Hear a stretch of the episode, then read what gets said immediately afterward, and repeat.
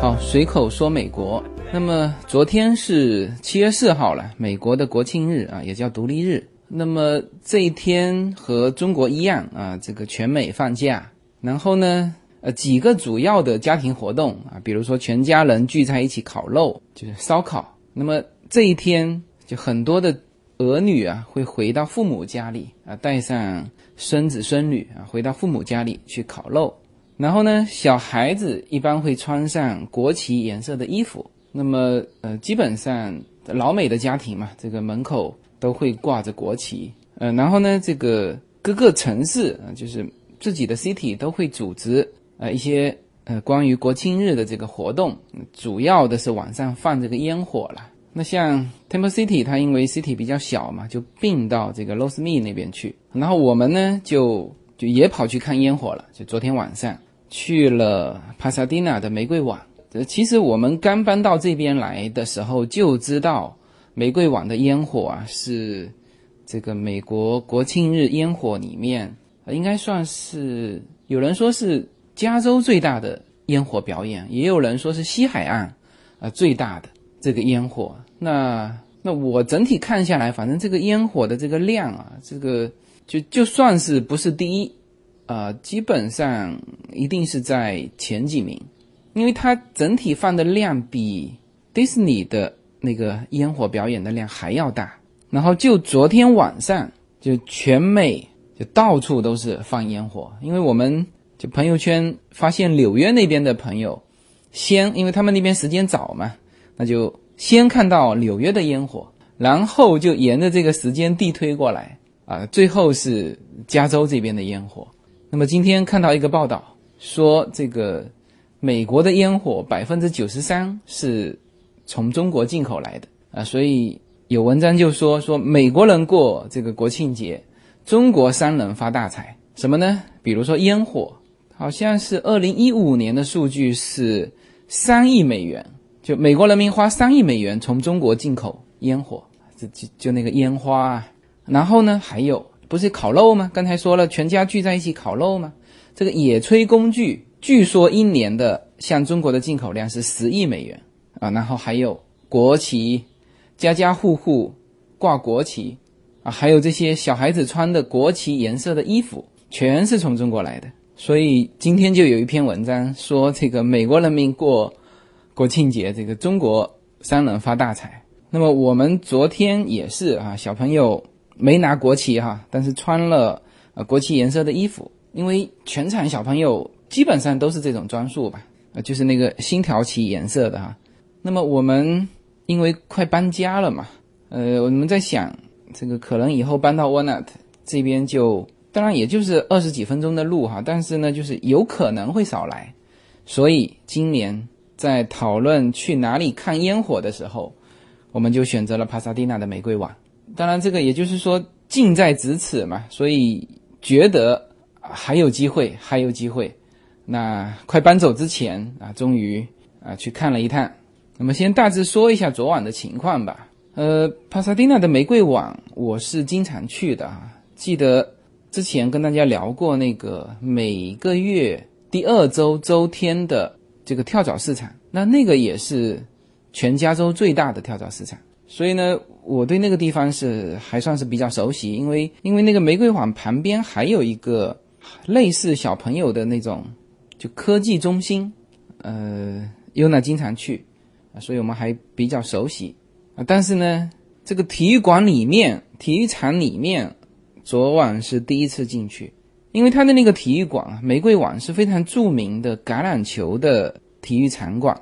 那么就算是平时每个月第二周的那个跳蚤市场，也是什么，也是放在外围，就没有进到那个体育场了。然后呢，我们昨天晚上是买了票进去的。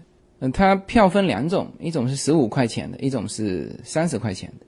小孩子是超过两岁就要就算成人，它是卖位置的。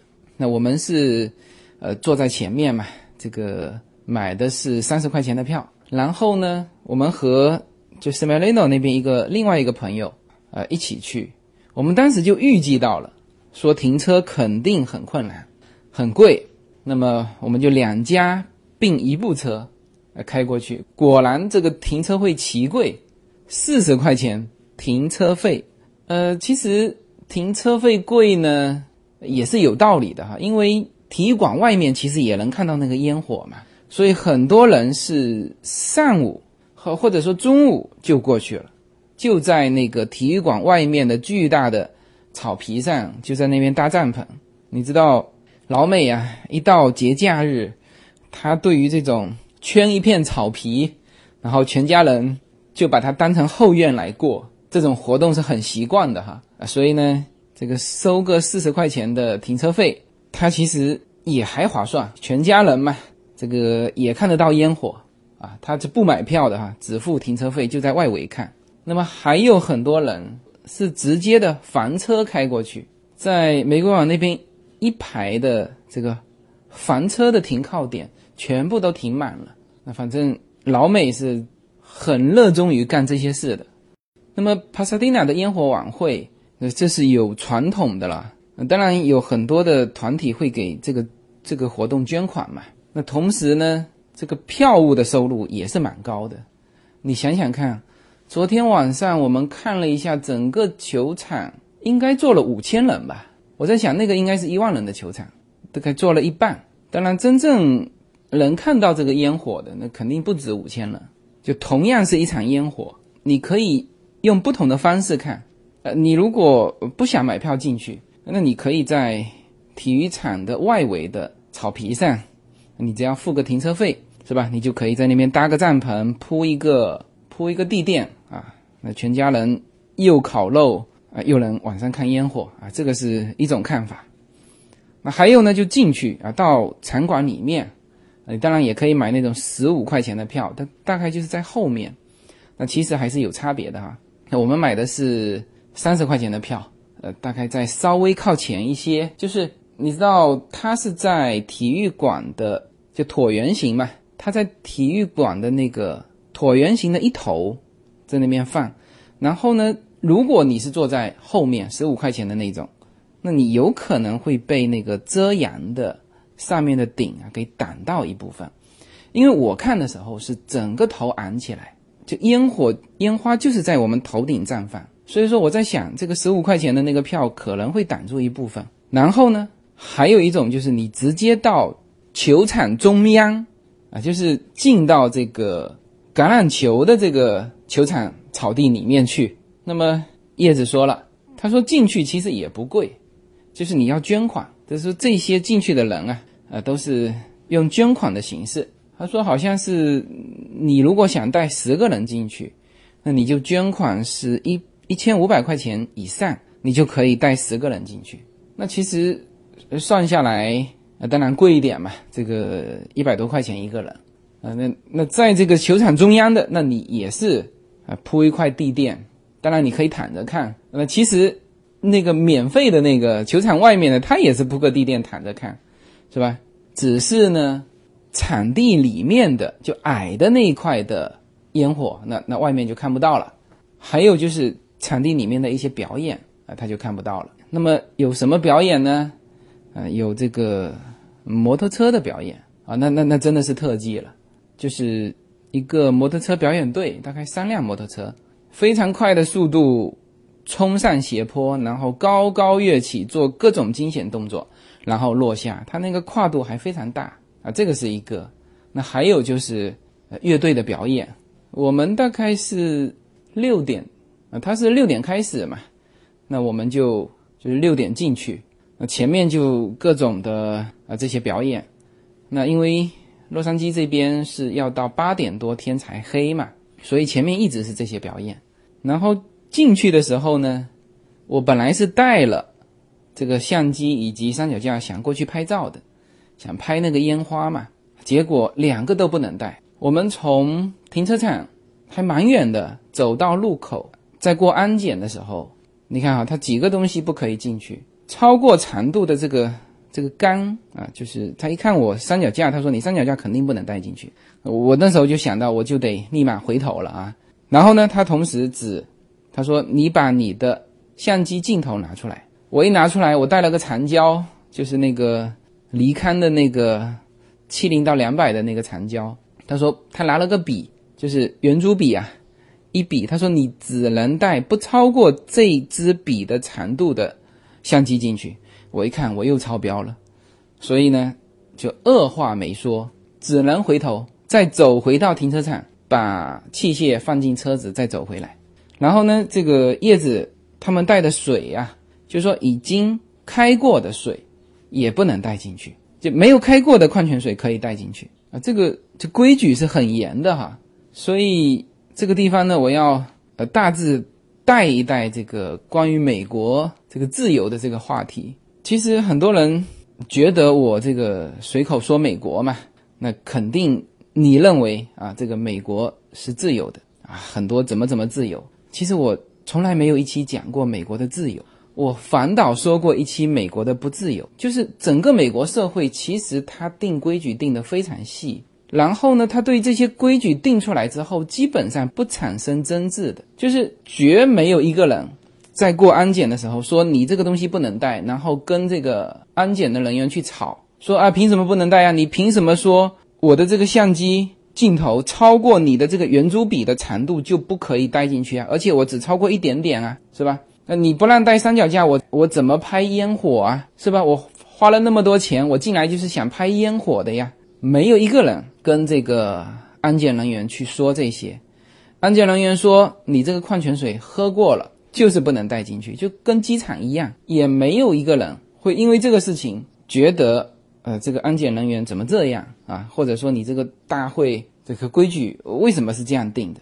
就是其实你在美国社会，你会很少看到说说去质疑这个规矩的。美国有很多这个你觉得都很匪夷所思的这种呃规矩，比如说之前加州呃自己不准在院子里晒衣服啊，或者说现在啊又同意了加州大麻的合法商业化，就是这些规矩你。听起来都很匪夷所思，就是我们都很难以理解。但是呢，一旦这个规矩制定出来了，就大家都遵守，因为你不遵守的代价是很严重的。啊，比如说你说反正没有摄像头，我闯个红灯，是你首先有可能你违反交通规则会遇到车祸，其次呢，你一旦被抓住一次，会罚到你龇牙咧嘴。这个之前都说过了啊，你比如说。我带这个三脚架和长焦进去，是吧？你一旦想跟他理论，人家的安保人员就过来了。所有他制定的规则，为什么也很少人跟他去理论？因为没什么好理论的，就规则就是这么定的。你不服从，其实美国有很强的这个执法系统在这里，是吧？闯红灯罚款，你小孩不坐安全座椅罚款。第一罚的很重，第二你还根本逃不掉。所以很多人。一说到美国，就说这个怎么怎么自由，其实我感受更多的是不自由，就是它的规矩制定的很细，它会规范到你自己的生活，所有的规矩后面都是有强有力的法律以及执法在做支撑的啊。比如说我那天和一个听友在咖啡厅坐，我就也聊到这个话题，我说你看这张桌子上写着 “no smoking”，不准吸烟。这不是说他这样子写完你无所谓，你爱抽满抽，你敢抽烟，立刻人家直接叫警察过来，是吧？法律规定在这个位置不允许吸烟的公众场合吸烟，罚款多少，你立刻就得拿出来。所以他每一个规矩后面其实伴随的是是强有力的执行，啊，当然他在制定这个规矩的时候是有他一整套的系统，就像我们加州，呃，就像我们小小的 city。也好像一个季度还是多久，就有一整套的这个提案要全体市民投票的。呃，你在投票的时候，呃，可以听听这边的，听听那边的，是吧？民主党、共和党，呃，都争执的很厉害。投票之前可以讨论，投票之后，抱歉，严格遵守。就那这样子反过来，就是你这个投票就很重要嘛，是吧？不是说。呃，开一个业主委员会，我连去都不想去，是吧？但是呢，啊，一旦说制定了相关的这个物业条例，回头又不交物业费啊什么的，就这其实是对双方都不好的一种一种方式。好的方式就是制定规矩的时候，大家都非常认真，百分百的投入，呃，然后呢各自表达自己的主张。那有我上一期有聊到流浪汉的这个事情嘛，说在 Temple City 这边大家反对啊，结果没有建，就有些人在这个节目下面有有评论留言嘛，他说这个叫自私自利。我说这没有什么好自私自利的呀，每个人都有抒发自己的一个权利。然后呢，就我觉得很多人是会，比如说说利己主义，这这个利己主义其实在中国就是一个。贬义词，但实际上在美国是个中性词但，这个东西就就很正常，是吧？宪法写的嘛，私有财产神圣不可侵犯啊，这每个人都是从自身出发去考虑事情的，是吧？这才有说你制定规矩的时候，大家都从自身出发去进行的一个讨论。但是呢，这里面有少数服从多数嘛，对吧？一旦规矩确立，那大家就遵守，好吧？那么因为就说。独立日的这个话题所以我就穿插了一段关于对美国的这个自由与不自由的一个理解啊。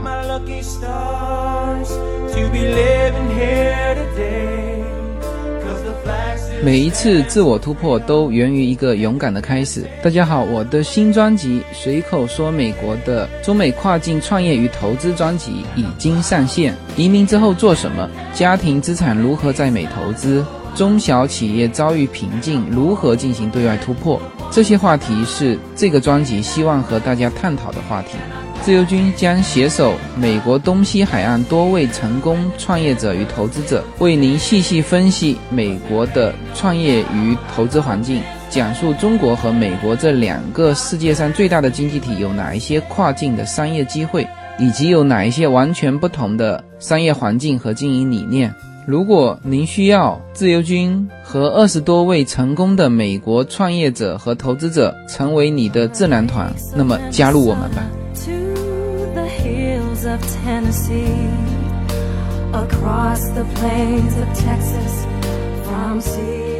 独立日大家是知道的，是为什么这一天叫做独立日？是因为美国的十三个州脱离英联邦的管辖，独立出来。那么那个时候有一个叫《独立宣言》，那么现在我们理解的是说，《独立宣言》是一七七六年呃七月四号通过。我看了非常多的报道，几乎都是说，都是理解成说是七月四号那一天啊通过了《独立宣言》。那么实际上，这个和很多的节日啊，这个是事后追认的啊是一样的。啊，其实不是七月四号通过的独立宣言，这个有点像这个我们我党这个七月一号的这个党的生日啊，也是后面定的。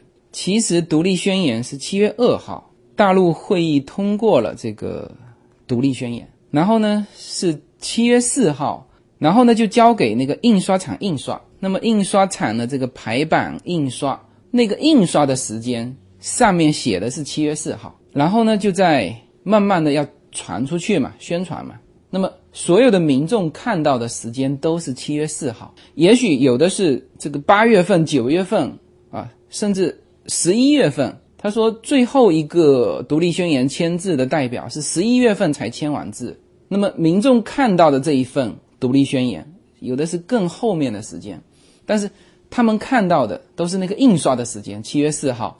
后来呢？这个一七七七年就第二年，就将错就错，那就是把这个时间定成了七月四号。那实际上，这个七月二号是大会通过独立宣言的时间啊。然后呢，这个签署啊，也不是是说是那个油画里面画的，有一幅非常著名的油画，在这个国会大厦挂出四幅嘛，其中有一幅就是独立宣言。那幅油画里面画的场景是所有的代表都到齐了。那实际上，当时签署独立宣言的时候是只有部分代表到的，后面的最后一个代表好像是十一月四号才把独立宣言签完。然后这幅油画呢？正好我手上有，为什么呢？我不是在这个跳蚤市场买了一个镜框吗？里面有这各种的这个美元的硬币嘛。那但它这个镜框的主题是就是独立宣言，有一张独立宣言的邮票，就四连张的那种还有一张两块钱，就两美元的纸币，两美元纸币的背后就是这幅油画，就《独立宣言》。那么这里呢，就就把《独立宣言》前后的这个这个历史情况给大家回顾一下哈。一七七五年是美国的十三个州开始反英啊，就反对英国的殖民统治。那么一七七六年这个《独立宣言》出来，当然起草人是这个杰斐逊。那实际上呢，这个是不是说？七月二号也好，七月四号也罢，是不是独立宣言一昭告天下，美国就独立了呢？没有，不是的哈。在此之后，还经历了五年的战争，一直到一七八三年九月三号，就英国政府才和美国十三个州的代表签署了叫《巴黎合约》，就这个时候才正式承认十三个州独立。好，那么这里面呢，呃，一七八三年，呃，其实。英联邦已经完全承认了这个美国独立啊，十三个州独立。但是呢，我们看这个硬币啊，就是我之前有说过，美国的那个五十六个州的硬币哈，大家真的应该去收集一套。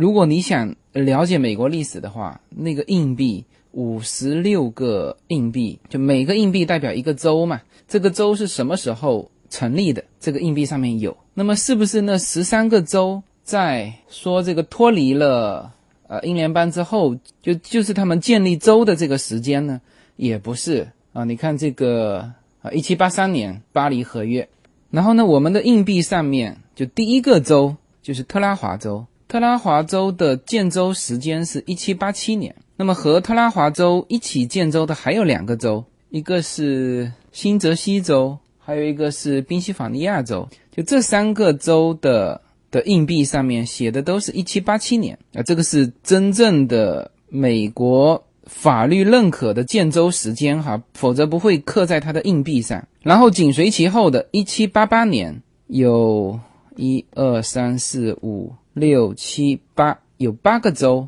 建州，那么这加起来也不是十三啊，这这里面才十一个州。然后再紧随其后，一七八九年是北卡罗来纳州。这是一七八九年的，然后一七九零年是罗德岛啊，这里面才十三个州全部建州完成，那所以也不是说这个一七八三年说，呃，英联邦说好，你这十三个州全部独立了，他们就就正式建州了，也没有。那这里面有一个很关键的事情，就是一七八九年联邦国家才正式成立，就是当时打赢了。这个英国殖民者之后，那么当时包括华盛顿在内，全部回家。你看哈，一七八三年一直到一七八九年，这里面还时隔六年时间啊！大家这个想了六年，才说我们十三个州就成立一个联邦吧。因为在成立联邦之前，这十三个州分别是独立的，都是独立的国家。这个就是这个美国美利坚合众国这个成立的过程和基础。为什么说州的权力这么大啊？联邦的权力其实那个总统的权力就只剩下呃军队和外交嘛，就内部事务其实总统没有什么呃发言权。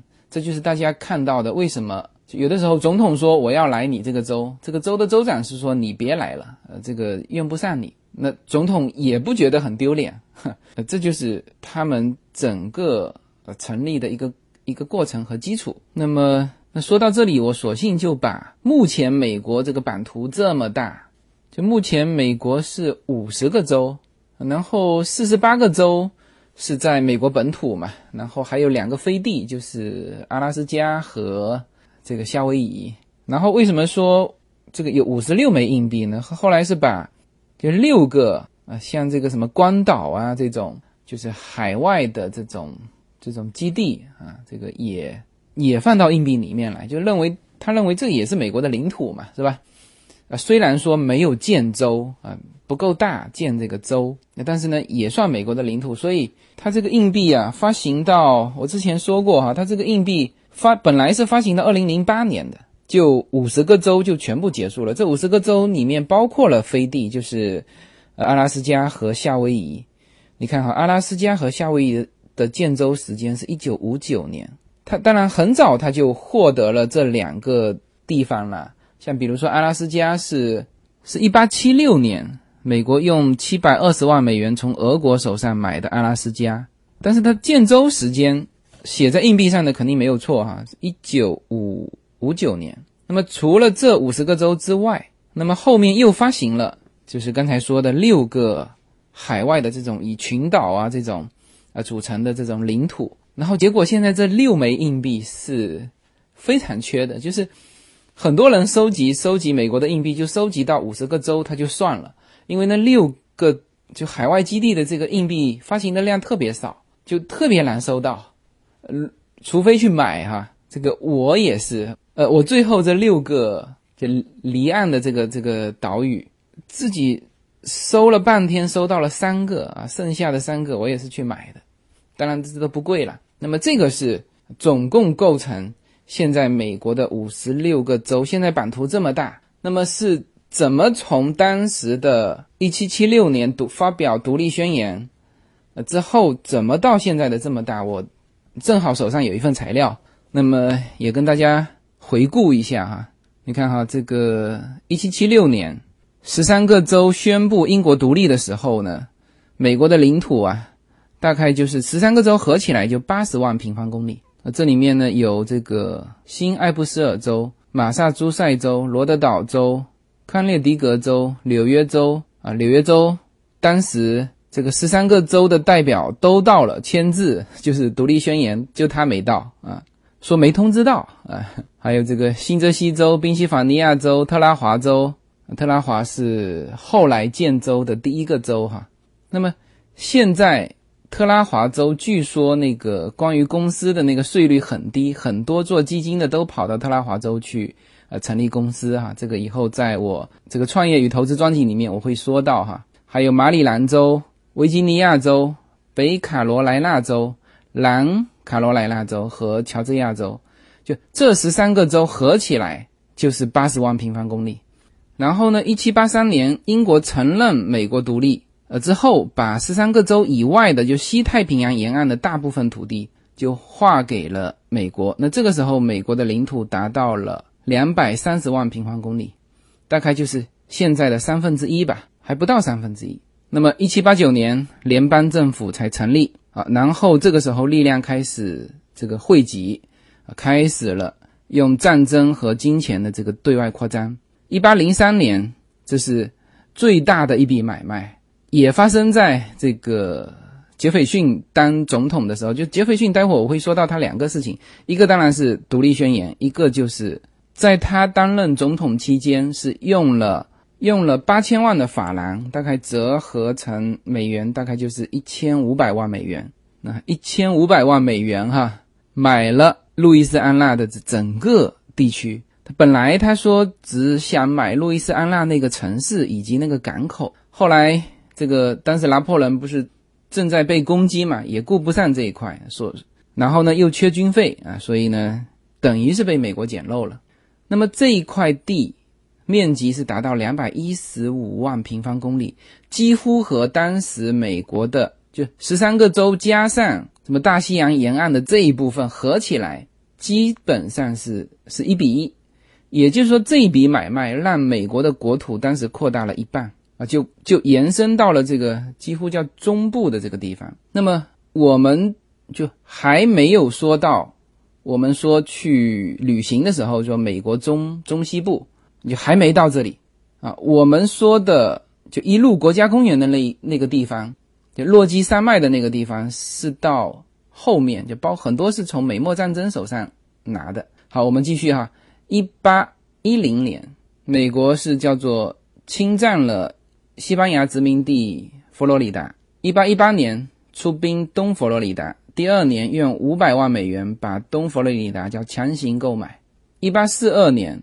这个美国和英国签订了一个韦伯斯特阿斯伯顿条约，那么把这个美国和加拿大的这个边境给划清楚了。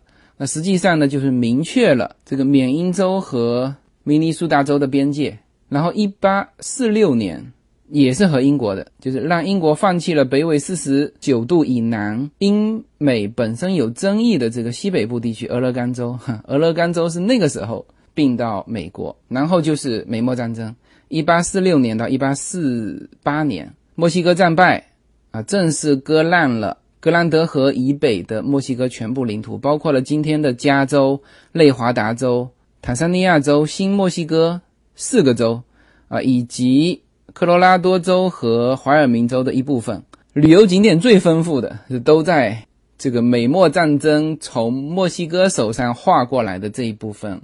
那当然，这个美国还付钱了啊，付了叫做补偿金嘛，这给到墨西哥一千五百万美元。然后呢，一八五三年又又用了一千万美元从墨西哥手上购买了这个坦桑尼亚州的南部，就是希拉河流域那一带。那么，所以现在在像比如说加州，这个可不是官方语言需要这个西班牙文嘛？因为这个地方本来就是这个墨西哥的。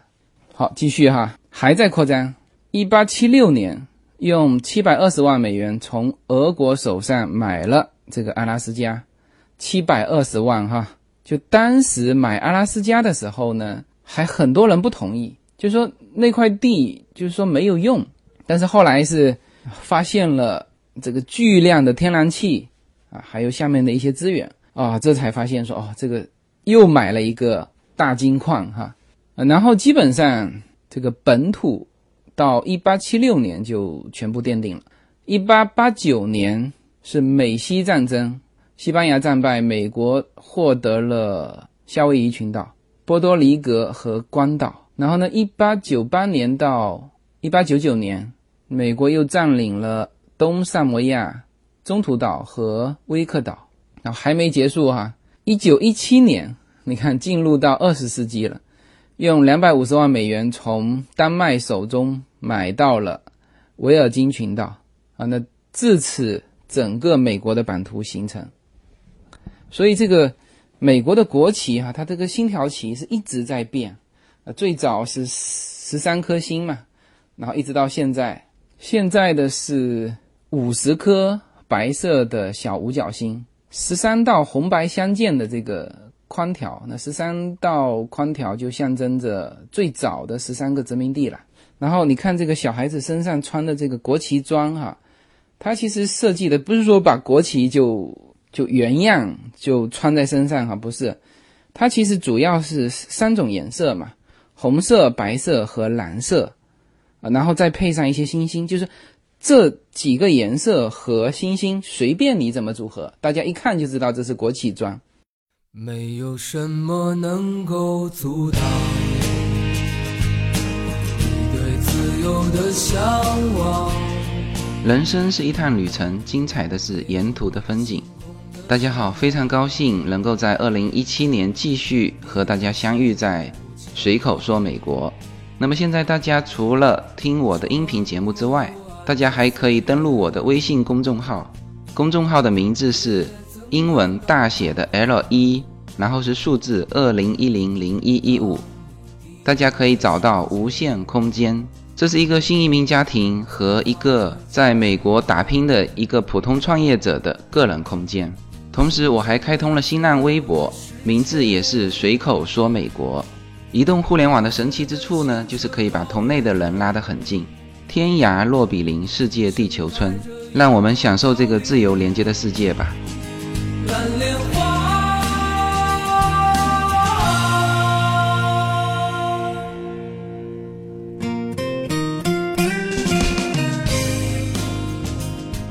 好，那最后呢，我们来说一下这个独立宣言。呃，美国的国庆日，为什么说七月四号是这叫法定的美国的国庆日？现呃，现在官方说的就是七月四号。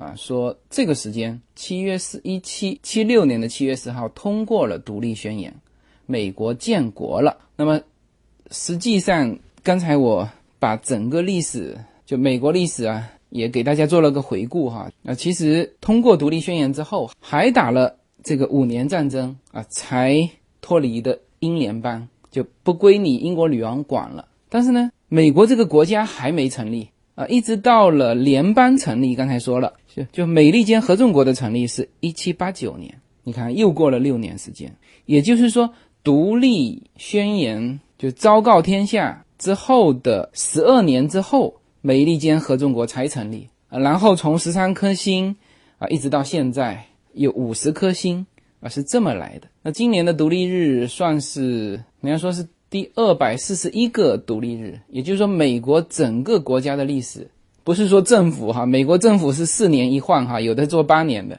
啊，整个国家的历史就是两百四十一年。当然，这个我没想说明什么哈，就是其实一个国家历史是否悠久，这是历史哈，主要是这些人从哪里来啊，以及。这帮人聚在一起的价值观是什么？那么这个就要追溯到一七七六年的这个独立宣言。那么独立宣言刚才说了，这个起草人是杰斐逊。杰斐逊除了一七七六年起草了这个独立宣言之外，他是美国的第三届的总统，就是在他手上，美国把就是扩张了一倍的领土了，把路易斯安那给买下。那么杰斐逊呢，正好。我手上呢还有另外一个相框，就是我跟大家说的这个从玫瑰网的这个跳蚤市场，我买了不是买了两个镜框吗？一个是刚才说到的，就是上面有独立宣言的这个邮票啊，以及那个两块钱的这个纸钞啊，这个纸钞现在市场上是没有流通的哈，全部在收藏家手上。然后以及美国各个时代的这个硬币，就是啊从一块钱到一分钱。它这个是一个主题嘛，独立日的这个独立宣言的主题，那个是一个金框，还有一个金一个金框就是杰斐逊的。那么这个是因为美国的硬币呢，五分钱的硬币上面是杰斐逊啊，当然两块钱的纸币上面也是，就正面也是杰斐逊啊，它背面是独立宣言，也都是为了纪念这个独立宣言。然后五分钱的硬币全部是杰斐逊，然后我这个镜框就是。它是收藏是从一九三八年开始，一直到一九九四年，就是这几十年，这里面多少个硬币啊？也不用去数了，反正没有一年是空的啊，全部整整齐齐，全部在这个镜框上。那么我当时买的时候还在想，我说这个会不会是哪有这么收集的这么齐的哈？因为我没花多少钱买的，四十美金吧。我当时一度是有些怀疑，说这会不会是假币？就是反正你收藏嘛，他按照这个日期给你制作。后来想一想，我说这是重罪，绝不敢以美国人的这个对法律的这个尊重程度，他绝不敢干这个事啊。那就是有人，而且这个镜框很很老了，他收集就收集到一九九四年，那这个应该是就两千年之前有人干的这个事。那现在也过了十几年。现在这个镜框就流落到我手上。OK，这个是杰斐逊。那么杰斐逊起草了独立宣言。那当然，他其实独立宣言有五个人的小组，好像别人有进行修改。那么，但是主要修改的部分是他中间那一段控诉这个英国殖民者对殖民地的这种这种剥削啊，这种这种侵犯吧。啊，然后呢，就是删减的主要是这个部分。那么其实独立宣言最最重要的是第一个部分，就是前言的这个部分。应该说它这个分成五个部分吧。序文，序文是其实就说明时间吧，就是标题，然后是前言，前言是最重要的，然后就是控诉，控诉大段大段的控诉，然后是谴责啊，然后最后是总结。那其中最最重要的前言。那那基本上是杰斐逊写的哈，一字没改，好像就是第一句话改了一下。那我把这个前言给读一下吧。其实美国的价值观到现在为止啊，还是非常非常遵守这个独立宣言。那我先把它念一遍。我们认为以下这些真理是不言而喻的。造物者创造了平等的个人，并赋予他们若干不可剥夺的权利，其中包括生命权、自由权和追求幸福的权利。为了保障这些权利，人们才在他们之间建立政府，而政府之正当权利则来自被统治者的同意。任何形式的政府只要破坏上述的目的，人们就有权利改变或废除它，并且建立新的政府。新政府。赖以奠基的原则，得以组织权力的方式，都要最大可能的增进民众的安全和幸福。的确，从慎重考虑，不应当由于轻微和短暂的原因而改变成立多年的政府。过去一切经验也说明，任何苦难只要尚能忍受，人类都宁愿忍受，而无意废除他们久已习惯的政府来恢复自身的权益。但是，当政府一贯滥用职权、巧取豪夺、一成不变地追逐这一目标，足以证明他只在把人民置于绝对专制统治之下时，那么人民就有权利也有义务推翻这个政府，并为他们未来的安全建立新的保障。这个是独立宣言的前言哈。呃，我觉得独立宣言这个前言。这个文字里面所表达出来的这些内容，其实每一句话都能够延伸到美国的生活当中啊，就是单单独立宣言，我都可以拿出来讲一期啊。比如说独立宣言的第一句话：“造物者创造了平等的个人。”那么首先，美国这个国家它是有信仰的哈，它的硬币上就写着“就我们信上帝”。那么最早。这批人带过来的是基督教新教，那么随着世界各地的人不断的过来，就带来了各种不同的宗教。在美国这边呢，就是你如果是作为一个华人，你可以去教会，也可以去各种的庙宇。在洛杉矶这边，华人的庙还是很多的哈。就你，你可以是佛教，可以是基督教，呃，不管怎样，绝大部分到这边的人他会有信仰，呃，很多。新移民在国内是没有信教的，那到这边他会呃会开始信教，所以美国人是有信仰的。那么有了信仰，这里面就会产生出呃很多没有信仰的人不太理解的东西啊，比如说他们会去做义工，做义工这件事情，可能有些人就哦完全不能理解啊，因为做义工不是有的是去医院里面做义工啊，就是帮病人翻身啊什么的。呃，这些事情很多人看起来是一定要用钱去解决的嘛，是吧？呃，甚至很多人不太理解，说为什么没有没有收入，呃，这些人也也会去愿意去干这些事情。OK，他们是有信仰，就是他们的信仰里面有这个生命的一种使命。那当然，有些人的使命很伟大了，很崇高，呃，他可以帮助很多的人啊，比如说这个大企业家。比尔盖茨做微软，扎克伯格做 Facebook，他们自己的认为是，呃，这这不是我个人的力量，这是上帝赋予我的使命。我做了这个平台，是要让更多的人啊，就像微软曾经的企业使命也是，就是说让每一个家庭有自己的个人电脑，这就是他们的使命。那么一提到使命这个话题，其实是从宗教信仰里面来的。那那有些人他没有那么大的能力，就是神没有挑选他去做更大的事情啊。但是呢，上帝让他去做一些身边力所能及的事情，比如说帮助别人。就是我们看到很多的文章嘛，就是在美国、在欧洲，就如果你在雨中啊没有带伞，就是蒙蒙细雨，你很喜欢那种浪漫，你在雨中走，那么身边经过的每一部车子都会停下来问你需要不需要帮助。那么更不用说这个人倒在路上哈，这其实有些东西是产生在这种价值观的基础之上，而不是单纯的产生那个空中楼阁。因为你在美国很多东西你是最后要走这个叫陪审团的嘛，那么陪审团里面选的不是精英啊，选的就是这种普通的家庭主妇，什么呃工人，就是最最基础的人，他们不懂得法律。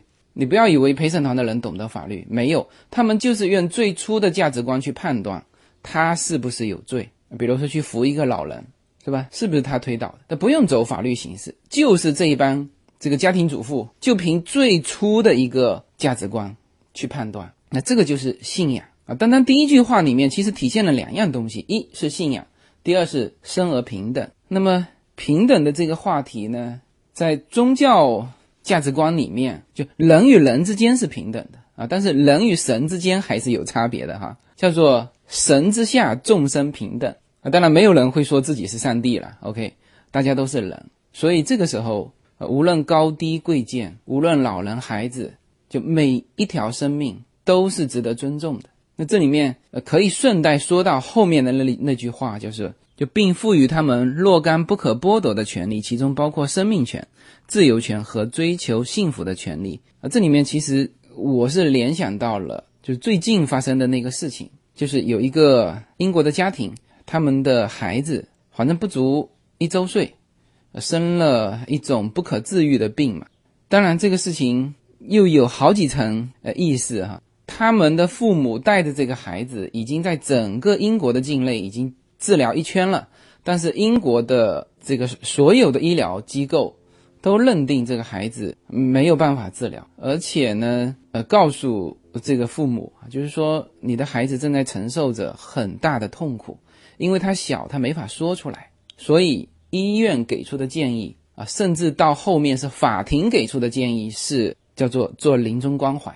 就是安乐死，那么这里面就涉及到的一个呃，可能大家不太好理解的，就是到底一个人的生命是属于他们的父母啊，的小孩子的生命哈，是属于他们的父母，还是属于整个国家，属于这个社会？那么西方的价值观很明确，是属于这个社会的。就这个事情是把这种西方的价值观是推到了极致，因为这个事情是正好相反的嘛，就是呃，父母想救，但是呢。这个社会啊，就是英国法院、医院啊，告诉他，其实这个孩子正在承受着非常大的痛苦。呃，你不能因为你父母的私利，就继续的让这个孩子到各个实验室去做实验。然后现在这个事情是连教皇和川普，就美国的总统川普都站出来说，愿意接纳这个孩子，就到美国这边来治疗。这个教皇说，我愿意提供我的。就私人的医疗团队来给这个孩子做治疗，不足一周岁的孩子。那么就是说，在西方社会，他至少有着这种最朴素的价值观，就是每一条生命都是平等的，无论你是教皇还是一个呃幼小的、不足一周岁的、已经被宣布患上绝症无法治疗的一个孩子，就是在这个上面是平等的。没有什么可以阻挡对自由的向往。大家好，这里是随口说美国的移民专辑。二零一七年，我将持续更新我的移民专辑。移民是一场一旦决定就只能义无反顾的旅程。我们除了心中的理想，还要留意脚下的路。人生中总有一些事情让你愿意倾尽全力，但也总有些道路让你心生迷茫。这个时候，你需要自由军为你心血奉献的。随口说美国移民专辑，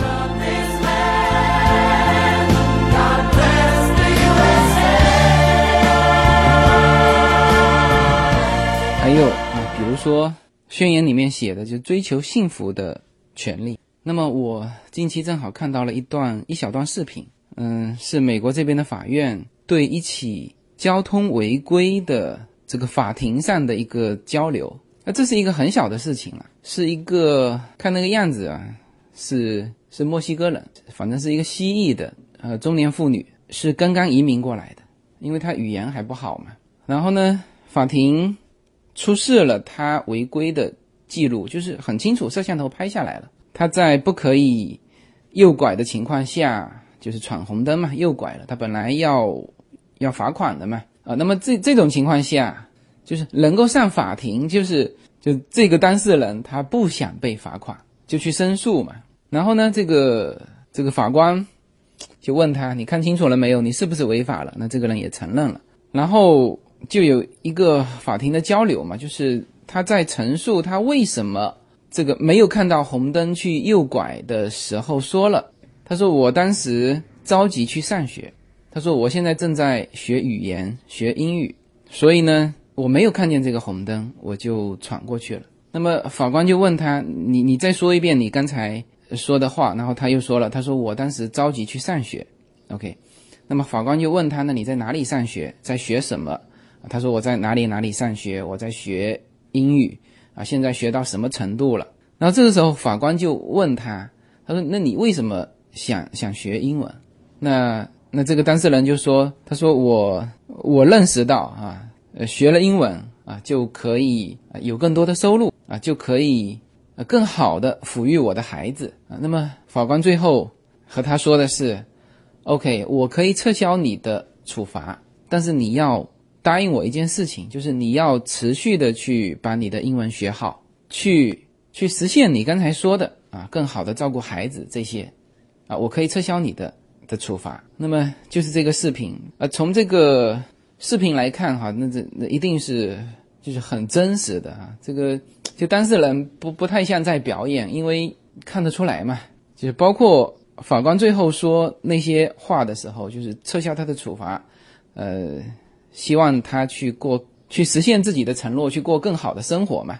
就说这些话的时候，这个当事人就不是像演员那种热泪盈眶啊，这个当事人也还显得呃有点感动啊，但是也还是正常的，因为在这这种事情在美国的法院会经常见到。就是他们提出申诉，就是希望免掉这个处罚。很多人会会向法官说，就美国的处罚是很重的，知道吗？就特别是那些低收入者，他真的被罚不起啊。所以说，他们走这个司法程序，就是希望得到法官的同情啊。所以法官说到这个的时候，那个当事人的表情是在我看起来是非常正常的，他没有热泪盈眶，他但是呢也是很感动啊。这个。像这种画面啊，我看起来是很温馨的。这个就是《独立宣言》里面说的那个什么叫做追求幸福的权利，就大家都认可有这个权利。OK，你在追求幸福是吧？我我支持你，我支持你的这个这个价值观。再再比如说后面说的，如果政府滥用职权、巧取豪夺，那么人民就有权利、有义务推翻这个政府。那这个就和美国的这个持枪的这个政策是呼应的。就我之前聊到持枪的时候，还是很多的听友不太能理解哈。这个意思就是说持枪很危险。那我之前也说过，你们只考虑到说坏人持枪，你就没有考虑到都好人持枪吗？是吧？坏人他本来就弄得到枪，但是好人如果没有法律允许，他是弄不到枪的。那么这个时候就变成坏人手上有枪。好人手上反而没枪，所以美国的这个以独立宣言为基础诞生出来的这些法律，就是明文规定为什么人民手上要有枪，就是为了反抗暴政，这写的非常清楚。所以这一条，嗯，很多的就包括很多民主党啊，包括加州，加州算是被就是民主党修改的持枪的最严厉的，加州的枪只能上十发子弹，而且不可连发啊，加州。你不可以带短的这个手枪出门，呃，包括是你放在车上也不行，你只能放在家里啊。你如果带长枪出门可以，但是呢，弹夹和枪要分开，非常非常严厉的规定啊。就算这样，加州也不能够把这个法令修改成不可持枪，这违反了美国的独立宣言，就是宪法之下的这个基础啊。然后呢，独立宪法里面提到了一个自由权。就很多人会脱离这些基础去聊这个一些现象，其实很难去脱离这个基础聊这个现象的哈啊，比如说我经常说到的美国的不自由啊，有很多框框条条是吧？好像中国更自由，但是你别忘了哈，这些框框条条是所有的人民投票做出的决定，这些所有的框框条条是他们制定的，这叫主权在民啊。比如说以前加州啊不允许晒衣服。那是因为所有的人认为，就衣服就不应该晒在外面，会影响市容，所以大家是集体投票啊。当然，多数有多数有少数了，是投票的通过的这个法律，那就是不允许晒衣服啊。那当然，现在提出了一个说啊，这个这个衣服也要拥有享受阳光的权利。呃，这个当然说的很好听啊，实际上主要还是因为省电，就是像加州阳光这么好啊。呃，通过这个数据啊，可能放在烘干机里面的这用电量非常大啊，所以大家又集体投票，现在是允许晾晒衣服，就是在自己的后院晾晒衣服啊，这这一切都是就大家共同决定的。那么当时五月花号船就一百零六个人到美国，一个冬天就死了一半。然后呢，五月花号船再回来的时候，问他们要不要。把他们带回英国，就带回去，就就是这个地方太环境太恶劣了嘛。你看，一个冬天就死了一半的人，但是没有一个人回去，就是在这个地方，呃，就所有的规矩是他们共同制定的，呃，这个是他们认为的自由。呃，所以今天聊这个独立日和独立宣言，我觉得还是有点意义的哈。就是你要了解这个国家，比如说它的国庆日不是。联邦成立的日子，就而是通过独立宣言的日子。那么也就是说，美国人的理解就是这个国家的精神比这个国家的形式更重要啊，甚至什么什么政府更不重视啊。他们认为这个国家的精神和价值观是凝聚这么一批不同种族、不同肤色、不同信仰、不同文化、不同生活习惯啊，这些是靠价值观去去凝聚的。他们来自不同的国家，但是他们可以组成一个自己的国家。所以他们觉得国家精神更重要，这个国家的价值观基础更重要。是的，我刚看了一个数据啊，说民众对于政府的信任度跌到了百分之二十啊。你知道，在二战结束的时候，我们就民众对政府的信任度是高到百分之六七十以上，那么现在跌到了百分之二十。那么有人说美国呃正在走向分裂，我觉得。没有错哈，呃，确实，美国在经历了金融危机啊，经历了这个全球化之后，就社会的中下层和精英阶层，确实会就太久没有听到中下层的声音，所以说这次川普才会上嘛。那么人家说今年的这个独立日的这种烧烤，因为这个时候家庭成员会聚在一起嘛，还有一些朋友也会聚在一起。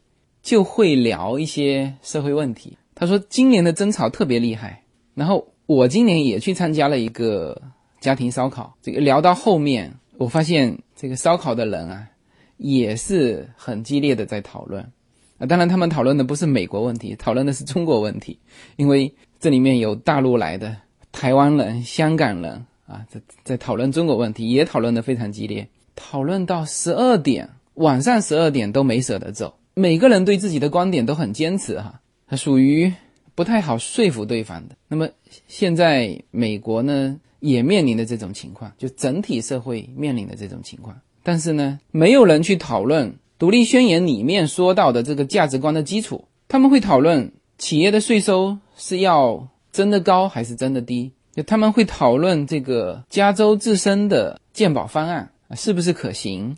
但是呢？大家在这种价值观基础上，没有人会去讨论独立宣言里面说的东西是否正确啊！这是美国人的一个价值观的基础。造物者创造的平等的个人，人生而平等啊，比如说尊重每一条生命，每个人有追求幸福的权利啊。这个政府的正当权利来源于被统治者的同意啊。如果政府滥用职权、巧取豪夺，可以推翻它。就美国就是这样子啊，不满意，立刻四年马上就到了，总统下台，整个政府换届，啊，都不要说联邦政府，当地政府吧，是吧？我们很多的现在的城市啊，越来越多的是华人市长，就是有人民的选票啊，所以呢，这个就对于政府这一块，美国人其实是很放心的。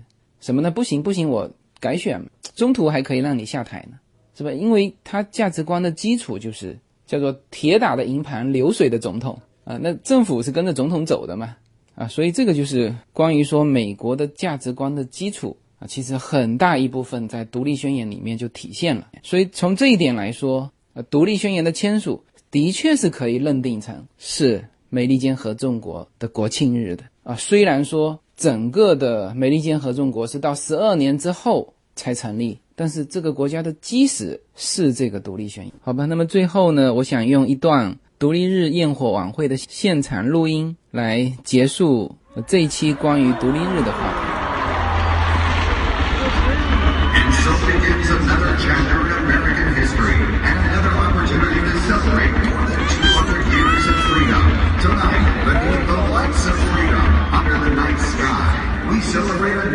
And the rights that none can deny. It's time to share our hopes and dreams and let our spirits fly, for we are the lights of freedom.